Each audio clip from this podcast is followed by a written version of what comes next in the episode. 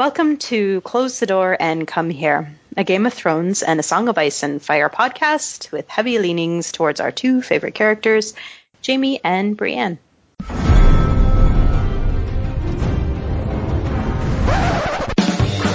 was a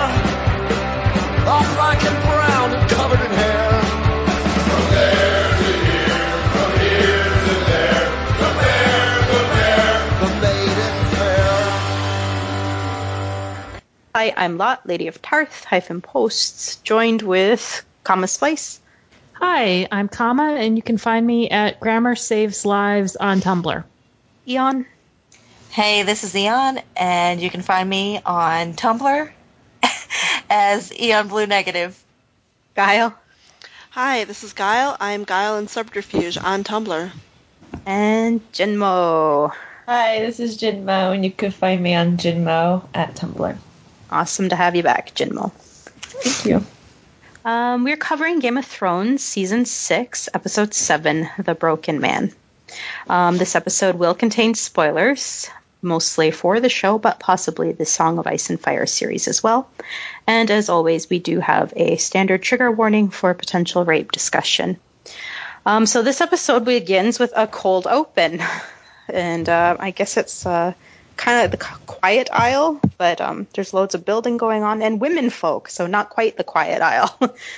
a play of it. Um, I have to say, seeing Ian McShane brought me so much joy. Um, but he's kind of like amalgamation, right? He's not his character's not Septon Meribald. So, Right, and not elder brother either. Right. So he's kind of a mix, and they call him. I think it's Brother Ray. Is it or Brother Ray, I believe. Yeah. Brother Ray? Like Ray, R A Y? yes. I had to look it up because I wasn't quite sure what he was called. Yeah. he's he's just Ray. You know, down to earth. So, no I pretension don't about him. It's okay. no, that, that it's just a little jarring, is all.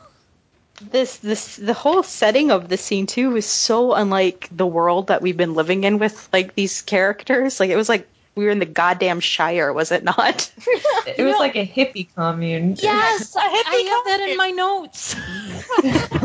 or like a medieval version of Witness. Do you remember that movie? yes. Where they're like raising the barn and there's The all the like shots of the lemonade and the women making the food. It was like that. I mean, I didn't like it. I, I didn't mind it. It was kind of fun. Don't get me wrong, but it's like okay. I think they're going for like a pastoral feel to it. yeah for sure. It's like peaceful right? Like it's Yeah. supposed to feel right, different it's supposed to feel other- like the Quiet Isle, I think. yeah. Like, and it did. Um, but the big reveal of course is Sandor Clegane. He's back. And um, i have to admit i did love the exchange with the hound and uh, brother ray when um, they were talking about the monster that took him down.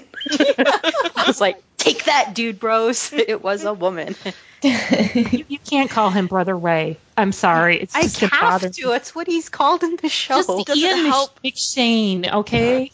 Would it help if you imagine him as R H E Y and he's a secret Targaryen? Probably a little bit better. Okay, I'll try to imagine the age. you know, I, I can't wait till I get to Yara's scenes. I'm just gonna have an eyeball pop out. they speak of how um, Sandor was found near death, and Brother Ray proclaims the guards, gods aren't done with him yet. They talk theology a bit, and then the Hound asks if the gods are real, why haven't they punished me? And he replies, they have. I know Yeah. with this scene, whenever we were watching it, Mr. Eon turned to me after um, Ray says the gods aren't done with you, and he's like, Does that mean get hype? You can almost hear the air horns blowing. they really needed the air horn Game of Thrones intro after this. That would have been perfect. I love how everybody is just like they're totally set on it's going to be Clegane Bowl. Oh, it's, and it's that's- totally not going to be Clegane Bowl based upon like what we know. But I think we're all just kind of like in denial. So what is it going to be? Because I don't, I really don't know. I think they're going to put him against the Brotherhood without banners, I guess. And maybe Yeah. he's. Yeah, I don't know what they're doing. Yeah. I mean, I'm glad he's back. I like that actor very much. I I just refuse to get hyped because I know I'm going to be disappointed. So All right, let's go on the next scene. We have Margaery and the High Sparrow. Um, they're also spending a bit of time talking about theology, scripture, the poor, and lack of sexy times for Tommen. Uh, he tells her Congress does not require desire on a woman's part. I was like, gross. I always like how the celibate religious folk seem to like really want to also be sex therapists, you know? It seems like a natural progression of their skill set. That's that's the the Cogman and the showrunners with their take on religion, which throughout this episode is a little bit like I don't think these people have ever ever talked to a, like a minister or a priest or any kind of religious figure in their life because it's very weird what they come up with. But I think that they're channeling some sort of right wing I mean, it's they look at what's happening in our own lives and use that. I assume. I don't. What I don't get is why. I mean, I actually wish we had seen. I, I mean, I know I knocked the actor playing Tommen, and I don't particularly like his scenes with um, Jonathan Pryce, but I kind of wish we had seen that scene. Of him whining about not getting laid. Yeah, Yeah. I think that would have been highly entertaining. It would be. It would have been. That would have been fun. Speaking of you knocking that actor, Tommen, did we get mail about that? we did. Let's do that here Yeah. if we can. Do you have any on? Yeah, Yeah. we got this YouTube comment from Adara Stark, and it says, "Hi, girls plus Watkins and Donkey Leg.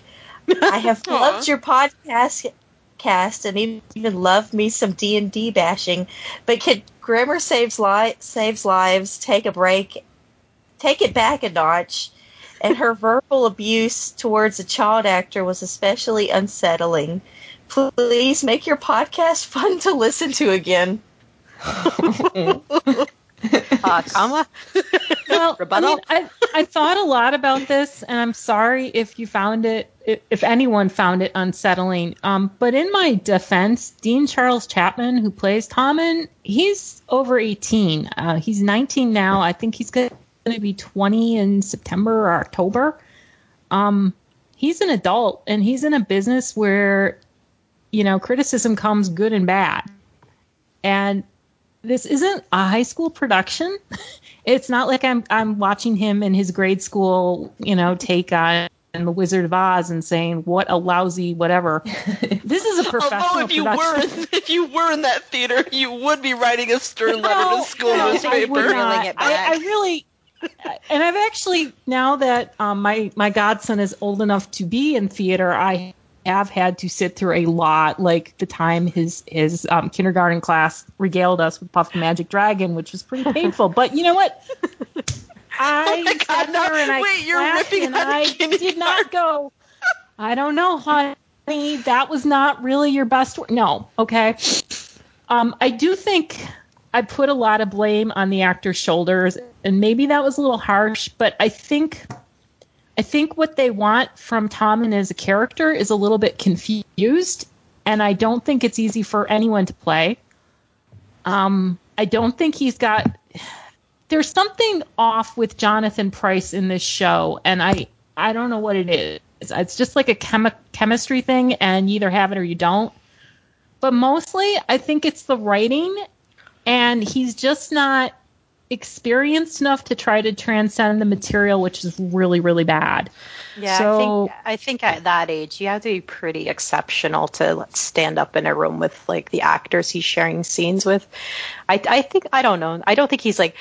There's been scenes where he has been very palatable. Like he's not horrid. Yeah. But, um. There, there. That scene it was off. I, I had to agree with you too. But um, I think he's young and inexperienced, as you said. So But he's not a, he's not a child actor anymore. Yeah. This isn't the kid who played. Actually, he did very well. And uh, uh, what his, his first scene was when he was playing one of Kevan's kids um, with uh, what season two or was it three? Martin Lannister or something Yeah. like that? yeah, I mean, he was very good there, and but he was legitimately, I would say, a child actor at the time. But he's not anymore. He's an adult. So I don't feel the need to pull punches with that.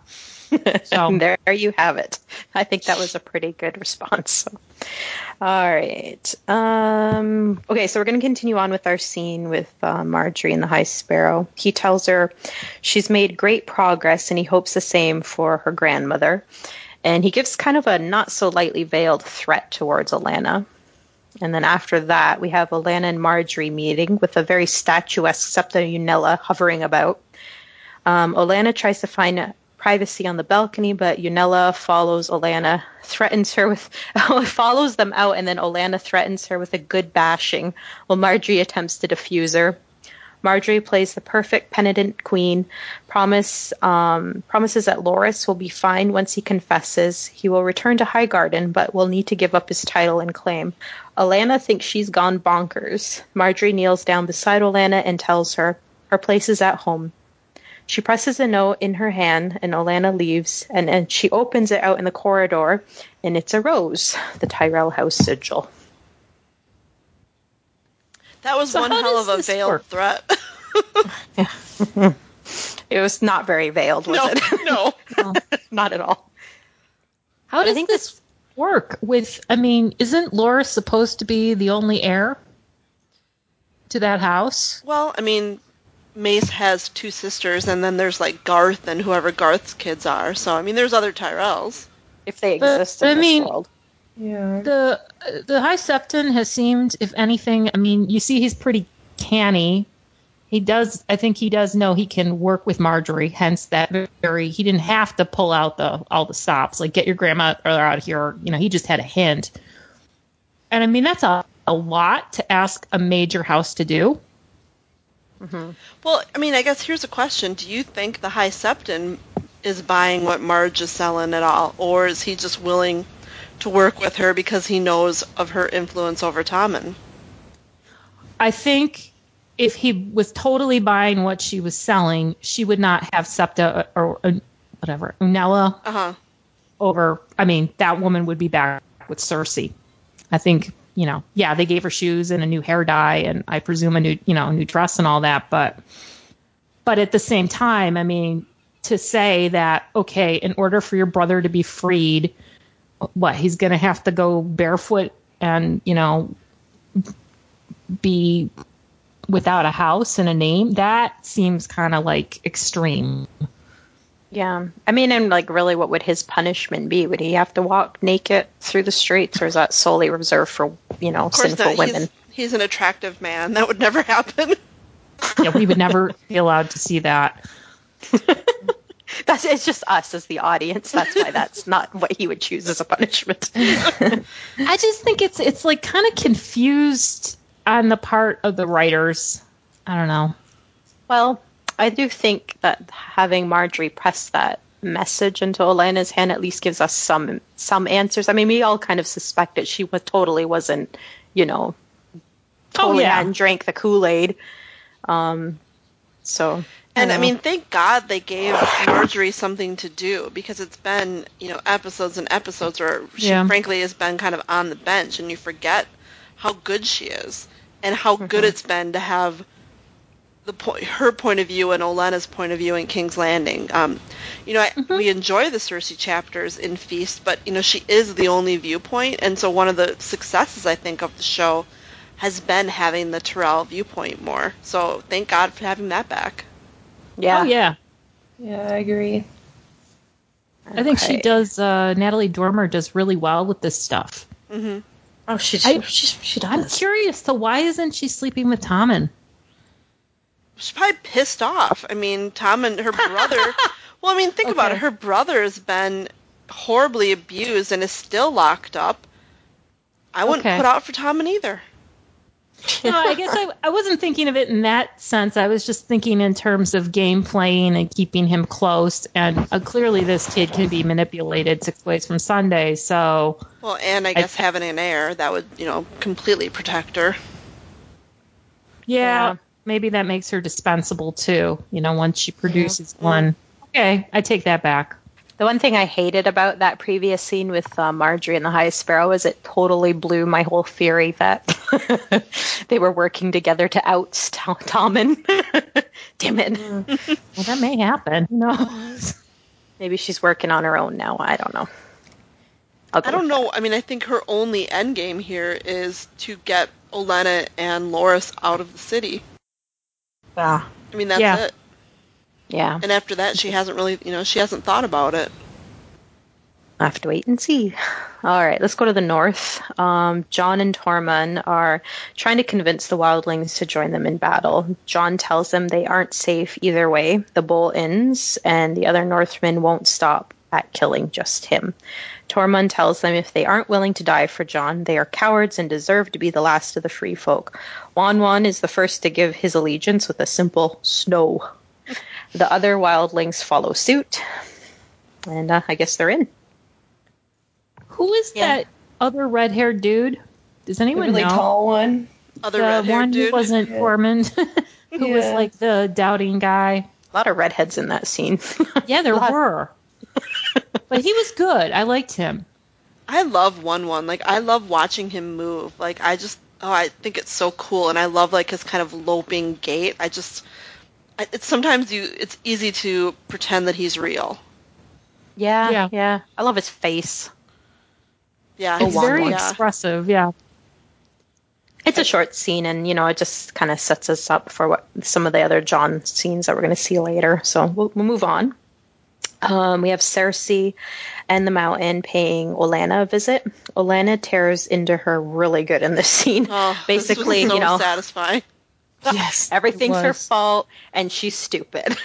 When I think like the, I'm trying to think if you're the worst person I've ever met. Like, oh, thank God! Like I've been, you know, we've been dying for someone to say this to her for two years now. Yeah. Yeah, I really think that this was the best girl on girl action throughout this whole episode. You got Queen of Thorns roasting the fuck out of Cersei Lannister. This was so much better than that other scene later on. God, I think I watched that scene over and over like five times. I'm like, I feel like I'm Olenna right now, just wanting to just unleash on Cersei. I do uh, wish we had gotten more of a because I, I can't believe that real Cersei would have just sat there so so incredibly calm. Well, Carol's that. so calm though. You know, Yeah, she's got it Carol's together. very peaceful. yeah, but I didn't like too is how she's just like, I know, I made a mistake. Like, oh come on. well, you guys are forgetting this is um, after the walk, Cersei. She is unsettling, unsettling as This as is Kevin Carol. said. Let's be honest. This is not Cersei. Uh, I think I think this this is going back a little bit to what book post walk Cersei is acting like. Sure. Okay. you sound I don't know. convinced? Anyway, yeah. So yeah, as you mentioned, Olenna calls her vile and one of the worst people she's ever met. Tells her she'll never forget the way Cersei smirked as Loras and Margaery were dragged away. Cersei tells her they must defend Margaery and Tommen. Olenna tells her she's leaving as fast as she can. And um, Cersei says she'll never leave her son. Olenna lays it all out. You have no support, no Jaime, your family has abandoned you, the people hate you, and you're surrounded by enemies. You've So lost. so I don't know. I've seen a theory um, that during this whole time, you know, Cersei, do you think she's going to go totally like wildfire, burn them all, batshit crazy? Yeah, this is a quiet Yeah. rage. This is why she's being so calm right now. If it's I a think rage, she's just gonna explode. I don't think it was portrayed well then because I really didn't get the sense she was seething. She just seemed very like she'd met Ian McShane and had embraced his new philosophy, and she was just kind of like listening. I don't know. I think she don't seems I just think she's surprised biding that- her time. Yeah. I just don't think it was Lena Headey's best performance ever. Let me just put it like that. Yeah, it No. looked like she was like on the verge of tears the whole time to me. Like it just looked like another feel sorry for me. Tears type of rage. No. I'm such a good mother. I mean, Yeah. do not get me wrong. I enjoyed. In fact, I just want to get it out there. I enjoyed this episode quite a lot. Um, I just didn't get that vibe from her. She seemed pretty chill throughout the whole thing. I mean, I loved I don't in think this she- scene. I don't. Yeah. I didn't get that she looked sad while Olenna was bashing her. She looked kind of smug to me. That's just the way I read it. Yeah, I, I, I don't know. Maybe I'm just used to having to read her as Carol that I just saw it Yeah. that way. I just, I mean, it just looked like you know, as Olenna's bashing her, she's just like you know, just really smug, going, you know what, I'm gonna get you pretty soon. gonna burn Yeah. you up. Yeah, I'm gonna that's what it burn you. Yeah. I mean, you're probably right. It's probably how it was. Okay, let's go to Riverrun. Um, we see that fine, fine Lannister armor marching in. Bronn calls the Frey siege on Riverrun sad. Jaime wants Bronn to assist him, and uh, he starts to say a Lannister, and then Bronn cuts him off with a "Don't say it, don't fucking say it," which I thought was a fun little um, bit of humor. In front of the castle, Lord Edmure is held by the Freys, They demand that Blackfish yield the castle or castle or they will kill him. Blackfish responds, Go on then, cut his throat. The Freys, do not. They march Edmure away. They are surprised by Jaime's presence. He informs them they just allowed 8,000 men to march in. He commands Edmure be bathed and fed. Walder Jr. objects, and Jaime unleashes a golden bitch slap across his mouth and I am not a fan of this. I know, like, I've seen a lot of gift sets out there, like, yeah, golden bitch slap, but this is not where it's supposed to happen. Yeah. Yeah. I mean, the point isn't that he slaps someone with his hand. You know, like that's not actually the point of it. Point of the whole thing. Yeah. Yeah. I actually really can I I really disliked this scene. Um, Really? Yeah, and I to me it's like you had Jaime and Bronn going to Riverrun, and so there's an opportunity to I think talk about what book Jaime is feeling like. So it's that miraculous thing where via the the medium of film you can show inner dialogue and turmoil. Amazing. and um you know, what I wanted to get out of this is the sense that Jaime doesn't like his, you know, he does not like his allies, and frankly, he has a lot of sympathy and a lot of personal admiration for his enemies in this case. Like, he, you know, the Blackfish is an idol of his. He doesn't want mm-hmm. to be doing this, and I felt like there's a good opportunity as he and Bronn are riding up for them to, like, have a, you know, a small exchange to that effect. Instead, it became about, like, him and Bronn. Like, who gives a shit? I don't really care Right. about Jaime's relationship to Bronn. Like, that really is not very important. Whereas I think in the coming scenes, Jaime's relationship and feelings about the Blackfish actually are really important. I find it really funny that his conversation with Bronn, um, I was just, I, I laughed when he said this, was that you can be the right hand I lost, or something along the lines of that. It's just funny because it's that line is used a lot in Jaime and Brienne fan fiction. I'm like, okay, so Bronn is like the new Brienne. OTP. to Jaime. For the show, it's the OTP, apparently. Yeah. Besides You him and Carol. I I enjoyed the show. I was like, oh my god, it's actual Jaime. It's been ten thousand years. Um, I think though, what I kept going was, why didn't they do this in season five? If this plot had been like stretched out in season five, like it should have been, instead of that clusterfuck that was Dorne, we could have they could have maybe spent a little more time on that and and built it up so it would have had more effect. Um, and actually, speaking of time, this was another episode that was like what ten minutes shorter than usual. So it's not like they didn't have the time to maybe have a scene like what you're talking about, Guile. So we could have gotten a sense of that. Yeah, that's a I mean, fair part of part of me is sort of glad that I don't get to see Jenna and Davin and Pia and Peck and Little Lou Piper, you know, because frankly, I don't know that I want to necessarily see the interpretation of them. At least not this interpretation. Right, But yeah. right. You know, like I can kind of hold them close. They're mine. They're don't know, theirs yet. I could have, I could have enjoyed him going to the bear pit again yeah. Yeah. and slapping some asshole across the face for saying Yeah, something Yeah, I mean, bad Red about Ronnet Brienne. would have been a great, you know, Red Ronnet would have been a pretty easy character to cast. Like, that wouldn't have been too bad. That would have been amazing. Ugh. I suspect it's going to contradict what they're going to do with him in the next yeah, couple we'll of get, we'll get, episodes. but yeah. yeah. we'll get there. So let's see. Having said that, the false threat lesson was a nice. Oh, okay. Oh, I was. I know what I was going to say here. Um, I think I'll leave that one. Jaime announces he's in charge of the siege now, and Bronn starts giving orders. The Freys object. Jaime tells them he's in charge. Don't like it, go home. Jaime wants to parley with the Blackfish, and Bronn says fight or parley. He's an old man, and he says, You got one hand. Money's on the old boy. And that'll end the scene. So we're going to go to Jon and Sansa and Davos. They're paying a visit to House Mormont. Uh, young Lady Mormont hears them out, and she's all business. no patience for the small talk. Um, he reminds her of her letter, and Jon tells her that Robb is gone, but House Stark remains. Lyanna calls Jon a Snow and Sansa a Bolton, or is it Lannister? And uh, Sansa tells her, I did what I had to do to survive. I'm a Stark. Lyanna asks, Why should I sacrifice one more Mormont life for someone else's war? Davos steps in, introduces himself. He tells her, This isn't someone else's war. He brings up the Lord Commander Mormont and the real war between the living and the dead. A divided North doesn't stand a chance.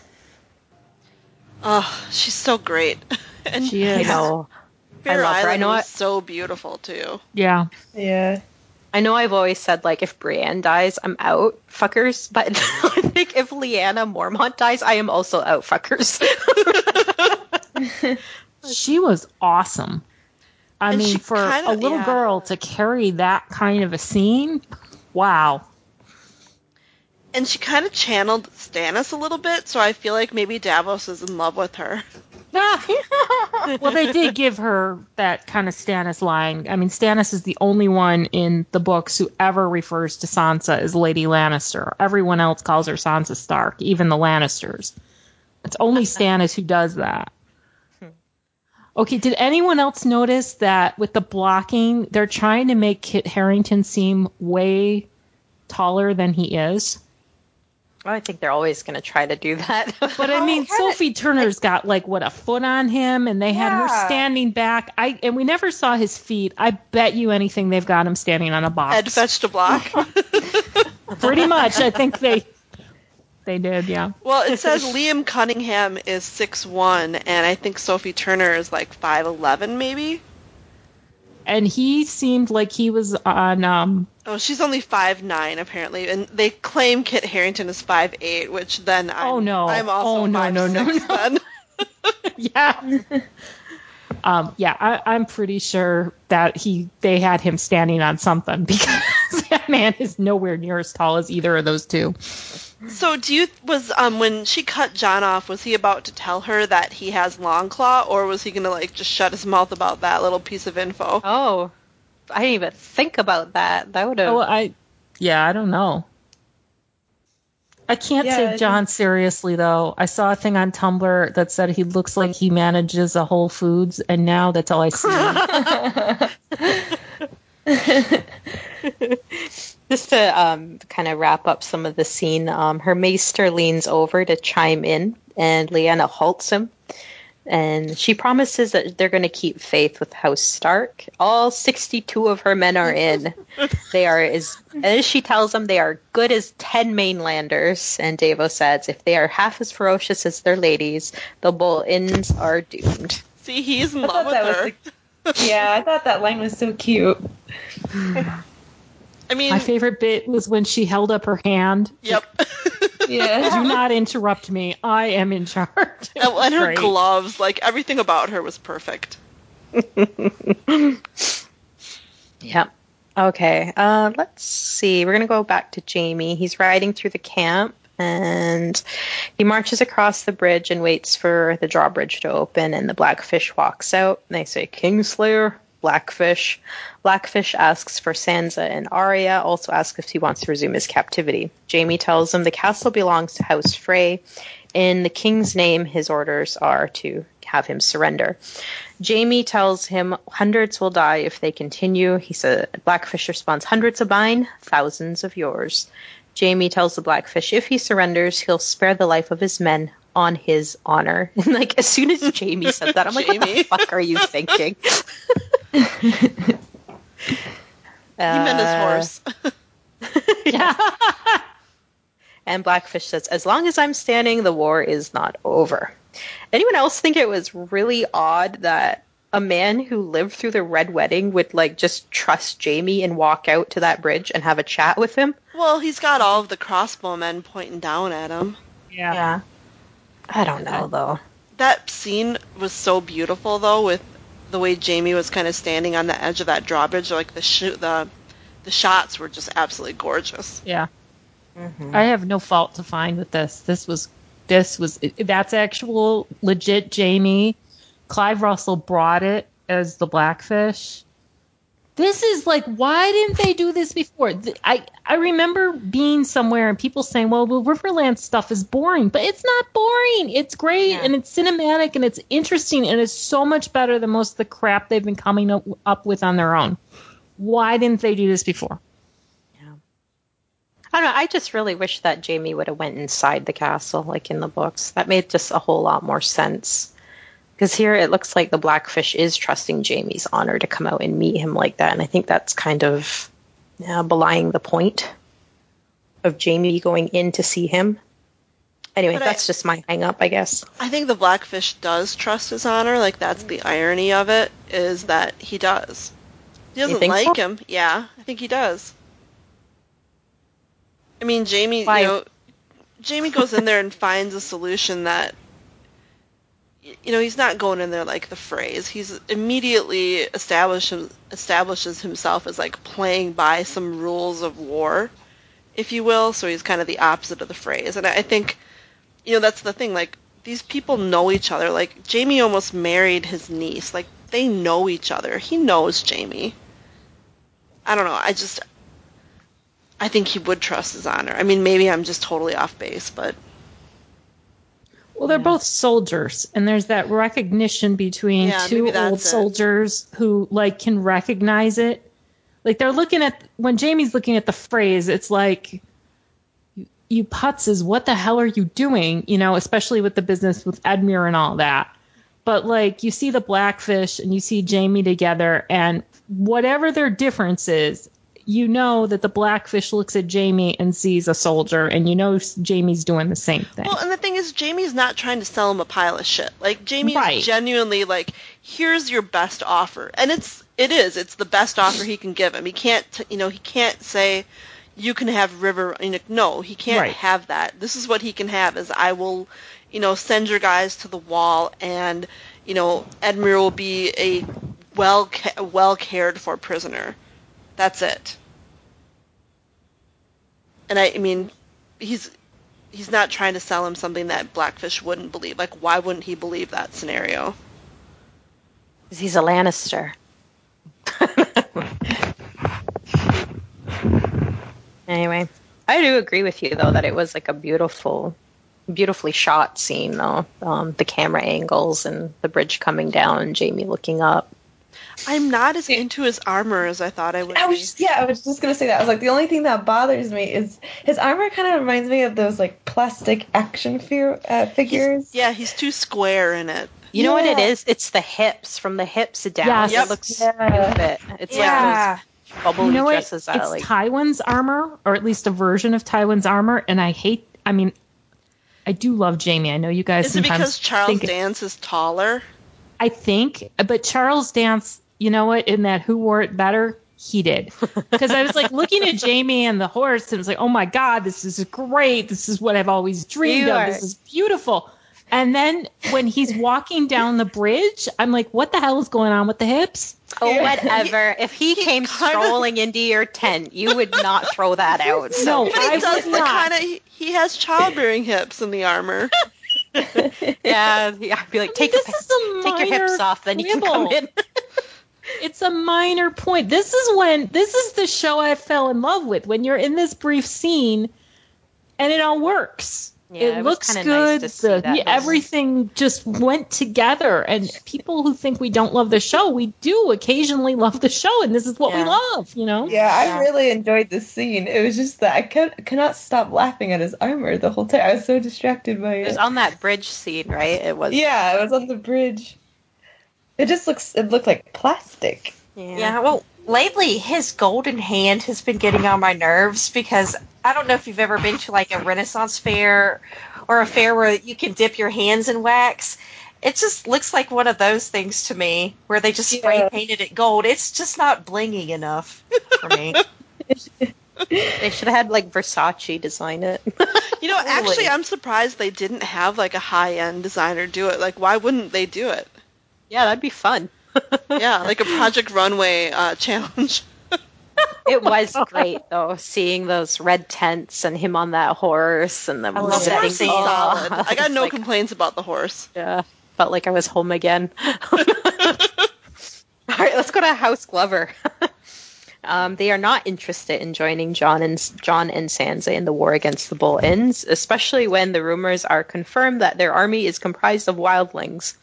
Sansa reminds Lord Glover of his oath to serve the Starks, and he doesn't take that reminder too well. Tells Sansa House Stark is dead. You So know, no I help really- there. I really feel they should have just let Davos do the talking. Pretty After much. he won Lady Mormont, they should have just let him talk to all the houses. I think they should have done like one more of these scenes, and they should have had. And I really think I don't care who the other house was, but they should have shown another house like being swayed, preferably by Sansa. Um, Yeah, that would have been nice. Well, Um, she is going to sway a house, but uh, that'll be later. Yeah, well, that's that's going to come with the big, big price tag, I'm pretty sure. But um, I think that would have helped a little bit, like, or to have like a couple of these scenes where we see that these three are really a good team together. Like Jon won over the Wildlings, Davos run over House Mormont. You know, something to show. And I don't understand why it has to be. I mean, already the odds are stupid. Um, so why them not having a hundred more men or something or whatever House Glover can give them? Why it had to be that had to be shown? I, I don't know. I think it was a little unbalanced. Yeah. Is Glover the one that is going to play the Manderly role though? Because there is a house God. apparently that's gonna that is going to be you know that is going to Show up in the nick of time. Yeah, or that's going to switch sides. So maybe they're maybe they're um, introducing them for that. That's a piss poor excuse for a manderly man. I want. Although want. I think there is. Didn't they cast some fat Northern Lord? Did they? Maybe they're think not done so. their rounds. Yeah. Because I mean, man, Wyman Manderly's a great character. I mean, I know mm-hmm. hard to cast, but man, a great character. I don't know. You Yeah, don't he think there's like a lot of fat guys? Like, I kind of Well- think, yeah, that's it's a good point. Depending on how accurate to the books they wanted to go, I guess. You know. Wow, what am I saying? Oh my god. this is the this is the perfect GRRM cameo. Is where this is Wyman Manderly. Oh my god, that would be amazing. It would be. His New Jersey accent. Oh my god. Not like he's doing anything else. Put him in the show, right? Yeah, we know you're not writing. You might as well just do this. Okay. so how much time is passing? Does anyone know? No. I think it Right. depends upon the storyline. They're not Yeah. necessarily matched up, so Okay. That Time is sense. relative in this show. I mean, I think they actually Fetal. said they actually said something to that effect to like clarify it because people were complaining. You know, people were nitpicking that, and they're like, "Yeah, no, it's not the same time everywhere." That would be impossible. the world impossible. has shrunk. Well, it would be impossible. I mean, Yeah. It would All be right. hard, and they don't do that well. Let's go to Volantis. Um, the Greyjoy siblings and men are enjoying drinks and whores. Yara's making out with one, and Theon looks super uncomfortable. He's worried about Euron coming after them. Yara wants Theon to drink and gives him a pep talk of sorts in between commands of drink more. She tells him she needs him. They are going to sail to Meereen and see the Dragon Queen, and they are going to take back the Iron Islands. She wants to know if he's with her, really with her. Theon nods. She kisses his forehead. And then I wish the scene ended there. But she goes back to her whore. like, how great would it have been to end on that with, like, his eyes coming up to meet hers and him nodding? It was. Yeah, I'm a big fan of Alfie Allen anyway, but I think, beautifully like, acted, I thought. they've kind of dulled down Yara Yara. Slash Asha so much that they kind of now had to like undull her a little bit more. Yeah. Well, see, she's gay, and then in this universe, gay people have a lot of sex all of the time. Uh-huh. That's how they see it, and that I've written her as gay. I'm fine with her being gay. I actually thought the kissing. I saw it in the trailer. I was excited by it, but I did not care for this scene. See, I sort of interpreted her as just like any sailor in port, where you know they've been stuck in a boat and they're just gonna go wild for like, for like you know a night, and then they're because they know it, you know they know it ends at you know ends when they sail again, so they're just in town, they're gonna go crazy, and then you know then they go back to you know business as usual. So it wasn't really about her being gay or anything. It was just about like her kind of being like that, you know, Like like, spring that break, sailor in port, right? yeah, or Yeah, that's how I room, got room it. Springer or whatever. Yeah. I don't know. It didn't play like that to me, and I didn't care. And I did not. I really did not care for the drink business and all that. I'm like, you know what? This is not what this man needs. she Um, doesn't but she's you know I, I guess the other thing is, is she's ironborn and she's not really going to be the best person to like stroke his hair and tell him everything's going to be okay because she doesn't know how to deal with people Yeah, like that I, I get it. Just- I mean, and I, I, feel like if she did do that, you would be maybe, or we maybe not you personally, but we might be complaining like, oh, they made her be like the caregiving soft woman, and you know that's just not who no, she I, is. I totally get it. I just find, like you said, she's very. I don't even know what the word is. It's not dumbed down. It's just dulled down. I think you said. I don't know. I and I I have not really cared for their portrayal of um, gay and bisexual characters, and this is just one more jarring example of them being kind of tone deaf to that. And I'm, can I'm forgive it so sick. I'm so sick of the naked prostitutes everywhere we turn. I mean, I'm happy that these these actors get a chance to put legitimate credits on their CV. That's great, but I don't need to see this. It's Did you guys? Is this the same prostitute that was hooking up with Bronn before the Battle of Blackwater? Because I swear to God, it's the same girl. I have You know- no idea. Clotho was telling me about some interview she read. There's an actual like former I think she was a former sex worker or a porn I don't know, something. But she had been in every season of Game of Thrones, albeit playing awesome. prostitutes. and I mean again, I'm happy they've got this. They maybe get the union I don't know. But it's just like, uh, do you have to? And the answer is of course we have to show more naked women. I mean, it was well acted. I don't ever really have a problem with it in that sense. It's it hit all the wrong notes for me. Yeah. Uh, I don't know. I can forgive like one the uh, over the top sexual, you know, bi or gay scene and but when they keep doing it like you said to kind of just bash us over the head that, you know, they're gay or bisexual and that's that's all that character is, then yeah. But I I, mean, don't I'll forgive it. the case with Yara. I mean, we just I can haven't- forgive it this once, but if like you know it opens with her doing the same thing, then I'm like, oh come on, guys. you know what what, if she's doing it with Dany? Would that change your mind? Oh, I would be totally down with that. Yeah, we know, we know, comma. I would find that such a nice, refreshing change. I, it, in fact, if they Where ever the do girl go to- gets the girl? That'd be great. yeah, I would be down with that. I don't think I would hate it. No. And I think we said before that, you know, especially Book Ash is totally Dany's type. Oh yeah. Yeah. okay, let's go back to Jon and Sansa. Um, their army is set up where Stannis had been, or so Davos informs them. Jon doesn't want to stay. He wants to head to Winterfell before there are more snows. Sansa tells Jon they didn't have enough they don't have enough men, and then in her tent she composes a note. And I think the assumption is for most people that it's to Littlefinger to bring in the men of the Vale. Does anyone think differently? Well, I think someone um, deciphered the note on Reddit, and it's basically, you know, you promise to protect me, ride north to Winterfell, and you will be rewarded. Mm. And I I, don't think she's gonna like what his price is, but okay. Well, I mean, Or- I don't know. You know, it's like she doesn't know that he screwed over Ned. Like she doesn't know that he put everything into motion.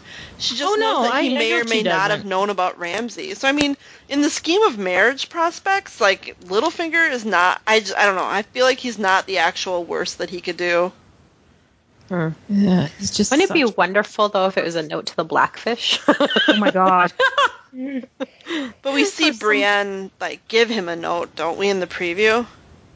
Hmm. Oh, It would be amazing, and they all just sneak out out of Riverrun in the middle of the night. Well, I, again, I think that's literally what they do in the preview. Sorry. I know you're Well, probably isn't it just blinded by other things. No, there's a shot of uh, Pod waiting in a boat, and she's kind of getting into the boat, and the blackfish is behind her. Oh my Oh, gosh, how I totally missed that. Yeah. I don't. I don't get why the blackfish would be leaving. to go help Sansa. because Edmure is gonna Edmure is gonna give up the castle, then like you know, like kind of like he does in the book. So he's he gonna is Lord. skedaddle Yeah, but he seems so stubborn about staying in the castle. because he was the, The lord of the castle at with that Jaime. moment. I mean, but that's lit, you know that's literally book canon. Yeah, I know. It's. I just was always confused by that. Yeah, there is. I, I would love it if the note's the blackfish. That would be awesome. Yeah. But she's gonna marry him. Well, no, but you know, or whatever. They'll reward. Well, in that case, it would probably be like you get a keep or whatever, or you know, that would be great. I mean, Jon is kind of. Can we say that Jon is being a moron here? Oh, we're outnumbered like ten to one, but we'll just go. Like, are you an idiot, Jon? You just are all gonna die, basically. I cannot take him seriously anymore, and he's, yeah, he's another character who I think I liked so much better in the books because he had so much more going for him, hmm. and uh, it's just I don't think they've showcased that feature. He's been Well- kind of limp since the- Yeah. he's left the wall a bit. Well, he died, you know. The guy a. I don't care, but before that, it was just like, you know what? I uh, they're not playing that though. We're not getting like It's like funny a because Buffy Spike dialogue scene where we discover he's struggling with it. I mean, well, it would. This is like in real life where your friend's not feeling well, and you go, "Well, they did just get over cancer or whatever." But I mean, we're not getting anything like that cinematically. I We're mean, not. I We're mean- not getting those scenes to know that this is an, a, a struggle for him. yeah, I mean, Catelyn died, but she came back way more interesting. Sorry, guys. You're not letting that go, are you? we'll address that later. Jon really hasn't had. I mean, he frankly really hasn't had that much to do since coming back to life, though. Um, it's interesting because I know they said that Kit Harington filmed more days than anyone else on the in the cast, and you know, I think a lot of that must be like the mall, you know, however many weeks it is to film the battle in in episode nine. But yeah, I mean, he Oh, yeah. actually probably has had fewer fewer scenes than he has in other seasons, and I, Def- you know, definitely fewer dialogue yeah, scenes. and right? you know, I think it's- obviously the you know the one partner that he has that I would feel like he would have talked to things about would probably be Sam. You know, I don't, I can't imagine him and Tormund having like a big heart to heart about you know Jon's know. struggles as a resurrected man. He would be way worse than Asha. Well, way that worse. would be a Sansa's kind of fun. Sansa's there. And they could have done more of those, and those scenes were lovely when it was Yeah, Jon I and mean, Sansa. again, you know, to Kama's earlier point, this episode ended ten minutes early. Come on, Cogman. Write I mean, it. I don't know if they just ran out of money, but like most of these scenes, if you actually sit down with a timer, most of these scenes are a couple of minutes at best. So right there, I mean, even if you just you still wanted to, end, you couldn't afford to do the full whatever, and you wanted to end a little early, they could have gotten six minutes, three scenes that probably would have kind of made this. It was a good episode. Do not get me wrong. I did enjoy it. I know it doesn't sound like I did, but I did. But I think it would have tightened it up a little bit. All right, so I think let's go back to the Shire. Um, we have Brother Ray. He's sharing his story of his violent past with the quiet people. Um, he tells them all it's never too late to come back. And then we get three men ride up and they ask about horses or food. Brother Ray invites them to supper and they declined and leave with the night is dark and full of terrors. Afterwards, the hound um, pegs them for members of the Brotherhood. The hound tells uh, Brother Ray that they have things they want. Brother Ray tells him he's done with fighting. Violence is a disease. Let's just go to Braavos because I think we can discuss the Shire after. so in Braavos, we have Sansa, um, sorry, uh, Arya, wrong Stark sister, in Braavos, we have Arya securing passage on a ship bound for Westeros. It leaves in the morning.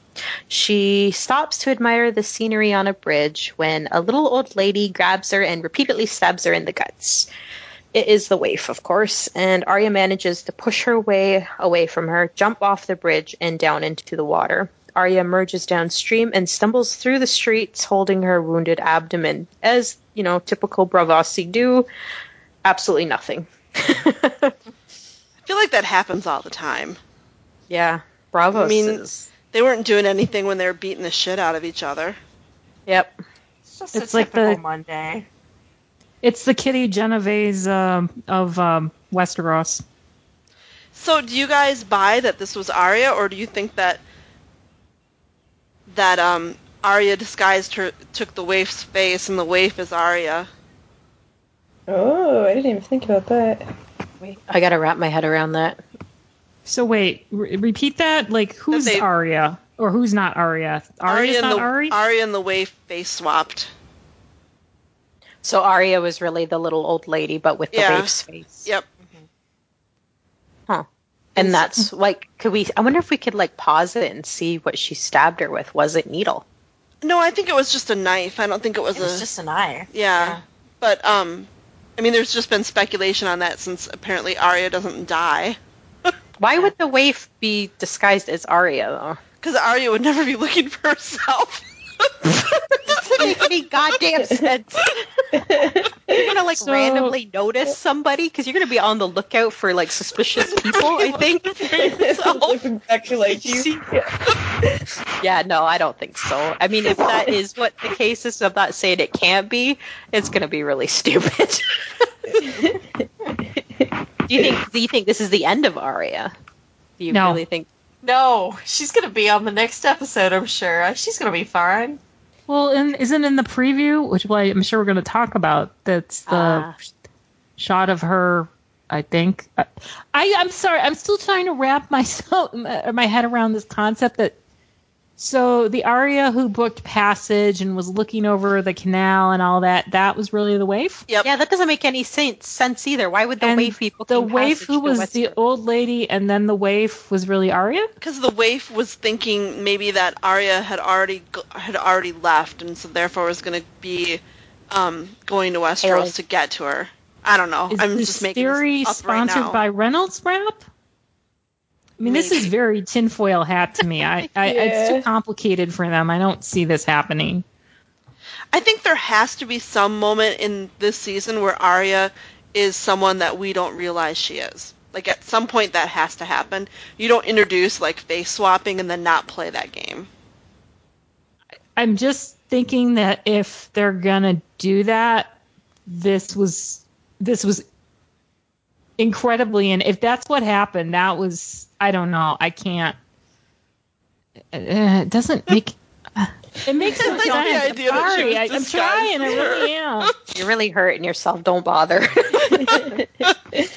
All right, so back at Club Peaceful, uh, Sandor is still chopping wood and he hears screams. He returns to find everybody dead, including Brother Ray, who has been hanged. Um, he grabs an axe and walks away, and that's the end of the episode.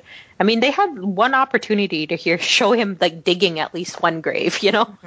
Well, and like it seems pretty unlikely that he would have not heard like the entire massacre and here's like the one scream at the end. Like, hmm, Right, I was seems thinking the same unlikely. thing. He must have had some Yeah. like earplugs in. Might have be like 50 people there, right? Right. The, the first time I watched this, I'm like, he comes back and it's like the Marie Celeste. I mean, everybody's, well, not missing, but everyone's dead. I'm like, what the hell? And then I'm at work, I'm talking to someone who's like, I don't get it. You know, I didn't hear any, wouldn't he have heard some screams? He wasn't that far away.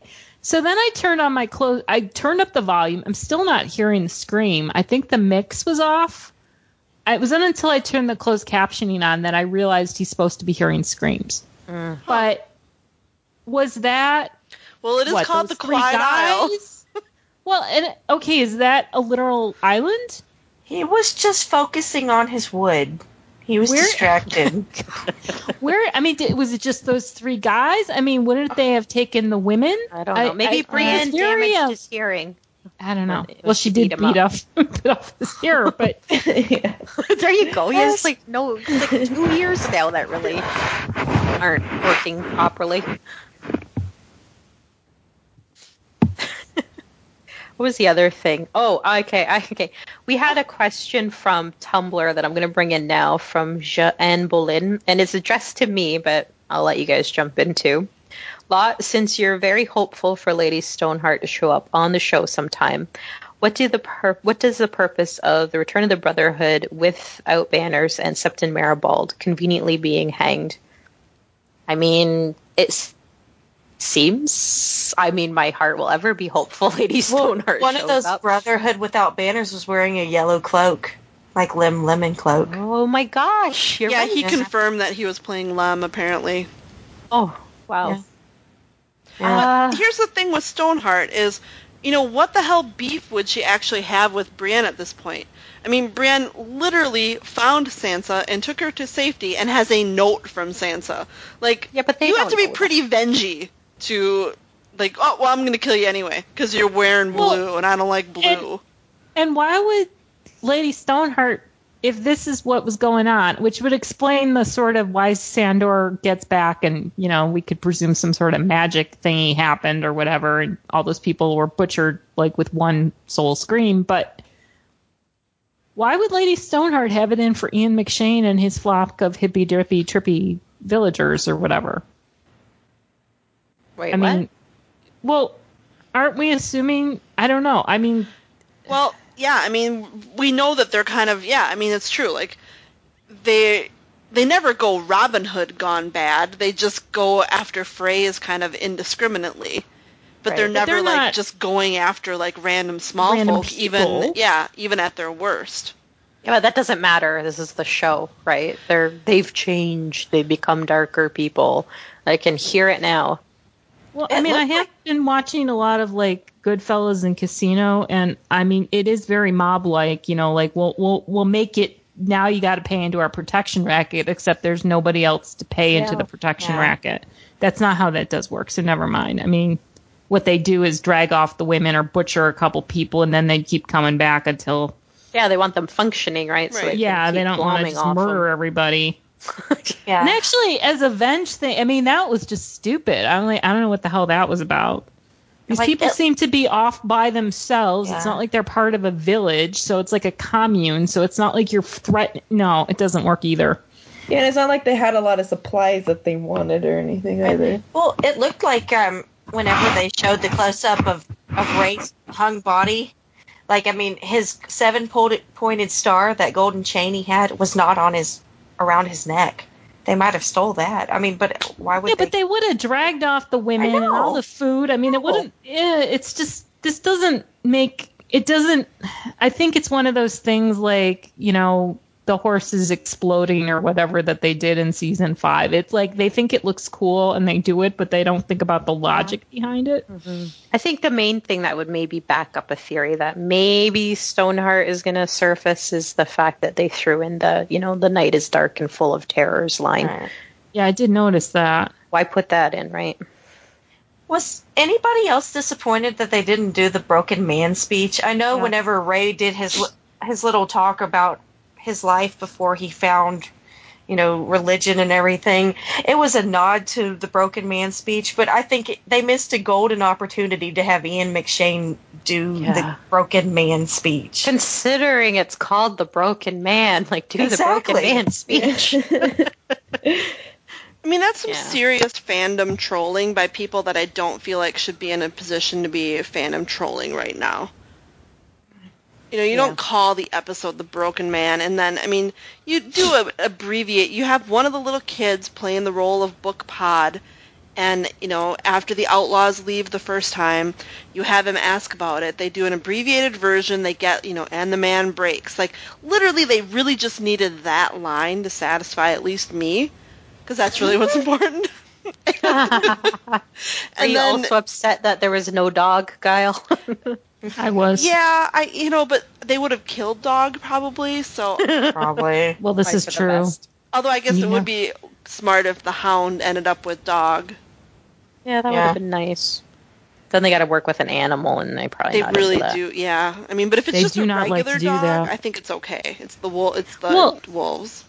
Well, and I know they didn't like working with the cats, but cats are kind of notorious. Well, to, cats are uh, assholes. I mean, that's Yeah, what Yeah. it is known. I love but them. dogs, but they are I think, are pretty trainable. That's not a big call there.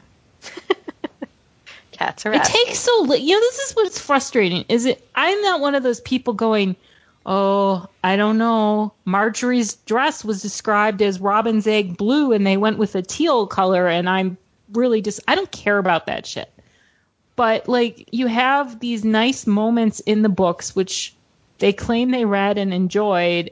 Why not occasionally give us one of those? You know? Well, I mean, the Jaime Blackfish dialogue was, you know, some of that was Pretty much. nearly word for word.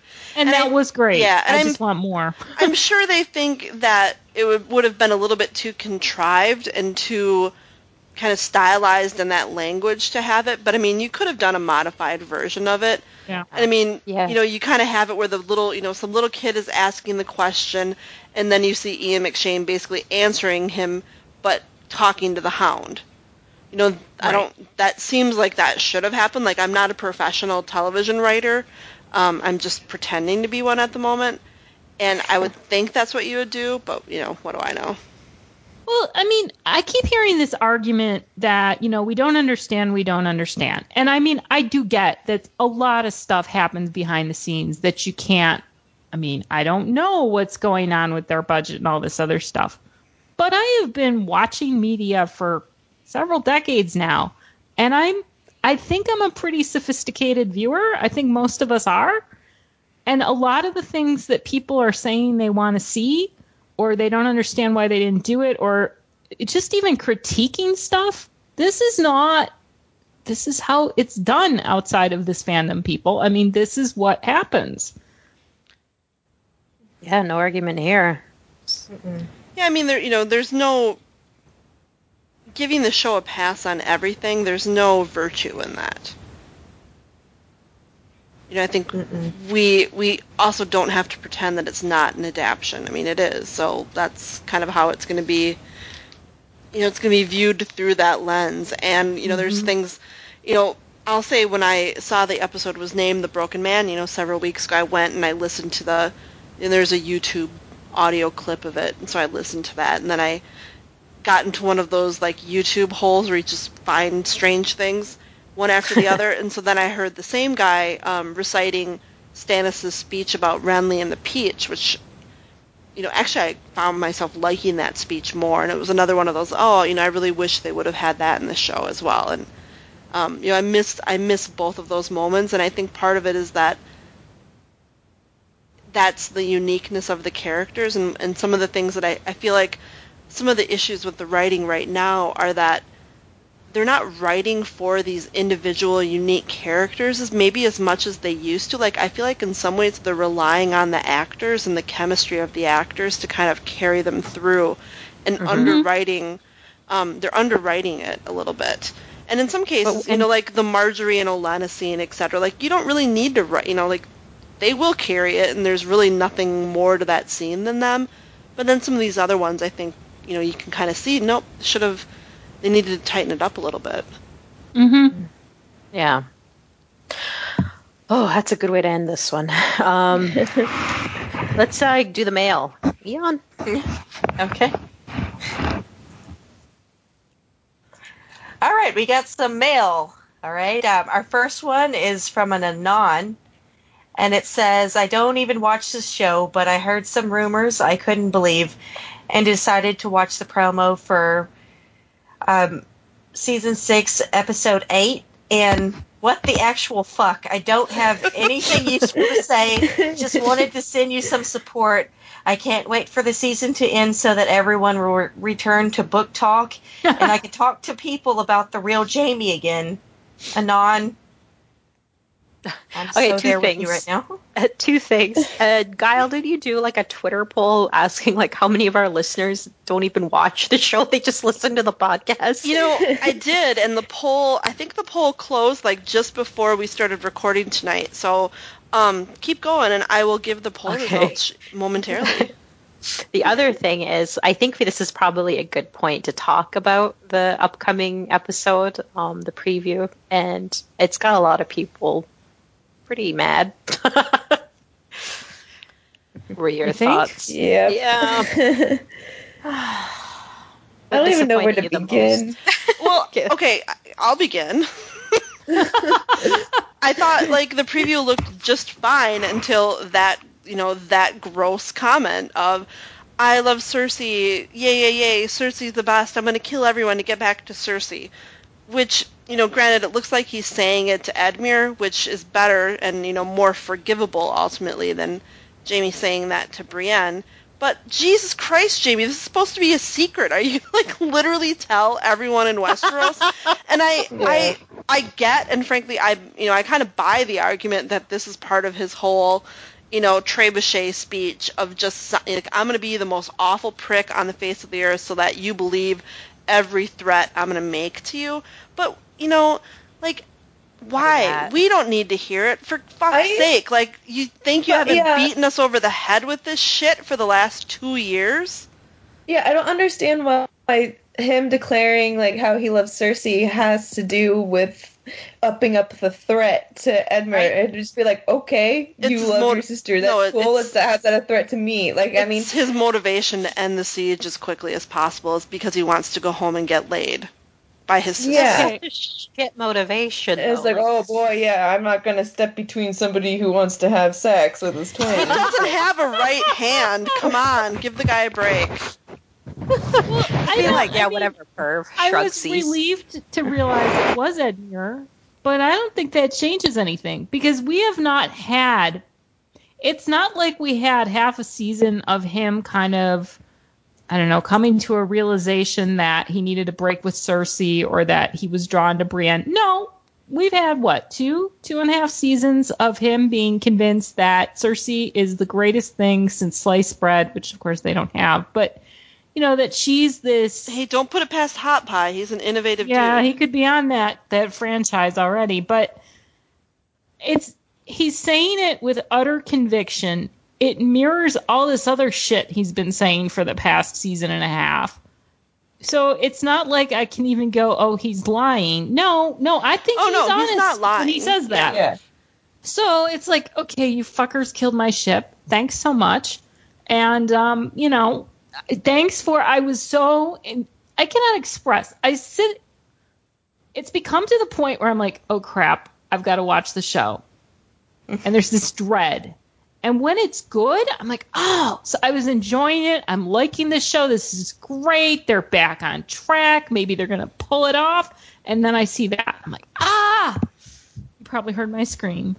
Yeah. No, I couldn't hear you over my sob. All right, no, I just that. yeah, I think it's. I don't know, I- you know, I was watching like season four a little bit, and it's like that first episode of season four, the Jaime and Brienne scene. I mean, that is them. Like that was D and D writing that episode, and they wrote those characters, and they were recognizable as people, you know, that we know from the books and people that we know from season three. And even in season four, if you look at up until that last episode, if you look at Jaime and Cersei's interactions, like they fucking hate each other. Even the first couple episodes of season mm-hmm. five, they hate each other. So I don't know what the fuck happened these They had first to drag five it out. episodes of season Yeah. six, but it's a fucking I'm sorry, I'm really swearing a lot, but it's either this or like start crying. It's a fucking travesty. And it's just it makes absolutely no sense. It is never going to be justified by anything they do from here on out. And I, you know, the worst thing in the world will be, well, no, no I'm not even going to say it. Never mind. Because the worst thing in the world is, ne- well, I mean, the worst thing in the world is never going to be anything that happens on a TV show. like, I- I think- a little perspective there for a moment for myself. And for me, I'm just I'm also frustrated with the arguments of well, Jaime still loves Cersei in the books, and it's like yeah, he does, but he's also on a path of distancing himself from her and not doing everything for her. Whereas in the show, ev- he's clinging to Cersei, and everything he does is for Cersei, and he has he doesn't have his identity, and it's almost like what was the point of season three? Like Yeah. uh, his entire season three journey, basically the entire Storm of Swords in is just chucked out the window because that was when his development was supposed to happen. They're So going to make like, yeah. all of his development be, oh, Brienne, it's like the miracle worker. Yeah, and it's like yeah, I am confident he's gonna have like a revelation and go with Brienne at some point, but it's like it, he should have been consistent from season three on. You know what Right. that's going to Earned be, that right? When you see that great big green plume coming out of King's Landing, he's like, "Oh, she's a horrible person." I guess after she killed half a million people, maybe she's not the woman I thought she was. yeah, that's what it's going to be. uh, sad. Anyway, what's the results of that poll, Guile? So the results of our poll are um, 30% of our people on of our Twitter followers who voted actually don't listen to the podcast. Um, they just watch the They show. just follow us. Yeah. Okay.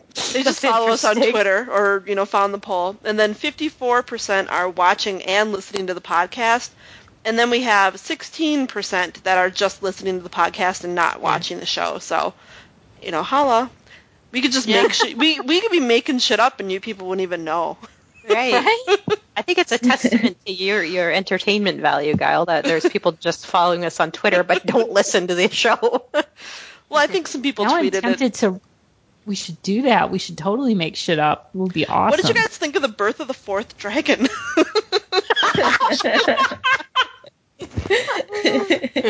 I can't believe Lady Stoneheart was finally in this episode. I can't believe Sorry. Jon and Sansa slept together already. It's amazing. I love that love scene between Dead and Robert. Oh, It All was right, so like it really was emotional. this was one message. Let's go to the next one. Um, we got another anon that says I'm basically watching the show by listening to you and catching few things on my dash. From Jaime not being Jaime to the North remembers turning into the North don't give a fuck. I just can't continue. Please keep up with your amazing work because it really makes my week. That was a good bookend to our just our whole last. Yeah. Thank you so much. promise not to don't troll with you fuck. too much. okay, next.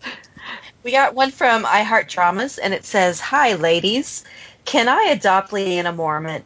I was cackling at how easily she cut through Jon and Sansa's spiel. I'm sad they made her endure the last two Mormonts standing. But hey, we did get Jaime's golden pimp slap. It was so disappointing it didn't happen in the same context of the book series, though." I'm still not over how the show chooses to dress one of the richest houses of the Riverlands as dirty vagabonds. Hashtag Freys get paid. Frowny face. also, my San San shipping heart was happy to see the hounds return, and I guess we're heading towards both Bastard Bowl and Cl- Clegane Bowl. One, two, three, fight! I don't know. I was thinking about that. That's actually a good point she brings up that the Freys, you know, are supposed to be a wealthy house, you know, they're collecting tolls and all that. But there's like a million of them, right? So they're kind of like Mormon children, like on welfare. But is that insensitive? Just wear secondhand clothes. Get everyone's hand me downs, you know? Yeah, I mean, there's too many of them, right? Like, it's you like can't the High possibly take care Sparrow of them being all. dirty all the time. I'm like, I'm, ex- yeah. Uh. But he's like, dirty I for see your- decorative purposes, you know. Like And he these would never phrases be have been dirty at where a no one could see. Yeah, and these I phrases see have been at a drama's siege point. for how long? They- They're gonna look ma- mucky and gross. I gross. love drama's dedication and devotion to House Frey. I mean, I No. genuinely do. Like that's great. And um, let's see. She says she saw the preview for the eighth episode, and I wanted to throw stuff at the TV screen.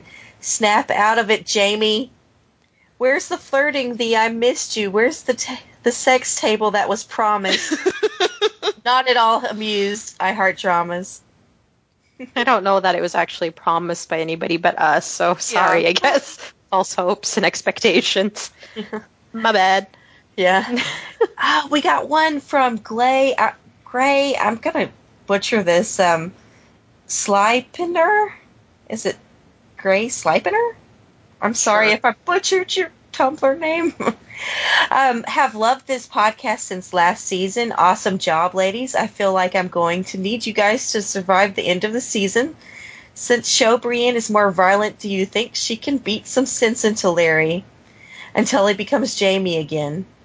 She seems to want to fight, and I'm not sure I can blame her.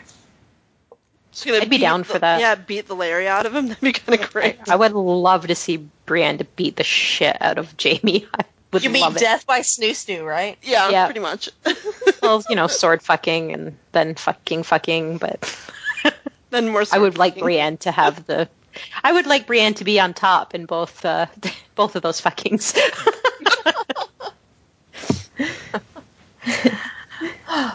Oh, we got an iTunes review. Woohoo! Woohoo! Hopefully a good one. It- hey, it was five stars. We got five Woohoo. stars this time. Oh yeah. uh, titled Such a Great Podcast by Duomo68. And it says, by far my favorite podcast. Funny and enlightening discussion about Game of Thrones, The Song of Ice and Fire. I enjoy all the different viewpoints. Every episode gives me something new to think about around a show and book series I love. Thank you for all the entertaining hours. Aw, Aw, that's sweet. You're welcome. Thank you for the lovely review. Very much mm-hmm. appreciated. And that's all I got. That was enough. That was plenty. We got great listeners. They're so supportive. We love you guys. I feel For like we're in this like mutual like counseling sessions. It's a support group, right? Yeah, Like- it's pretty much like it's pretty much a support group. Hi, my name is Guile. I ship Jaime and Brienne. Hi, Guile. you if, if any of you out there want to let us know how you're dealing, you know, we're here for you and you can send us messages You know, we never got the lumpia recipe, but I feel like we'd be up for some cocktail recipes this week. So you That's can a send really good those. idea. Yeah. Send those to close the door and at gmail.com. Also close the door and come here.tumblr.com. Follow us on Twitter at Door Podcast. Support us on Patreon, patreon.com forward slash close the door. Like, subscribe, review us on iTunes, Google Play, and on our YouTube channel. Um, so yeah, until next week, I'm sure everything is going to be just hunky dory. Peachy. Yep. Jinmo, always lovely to have you. Thank you for being here. Thank you. Thank you, panel. Thanks. All right, Thanks closing the door. Get out.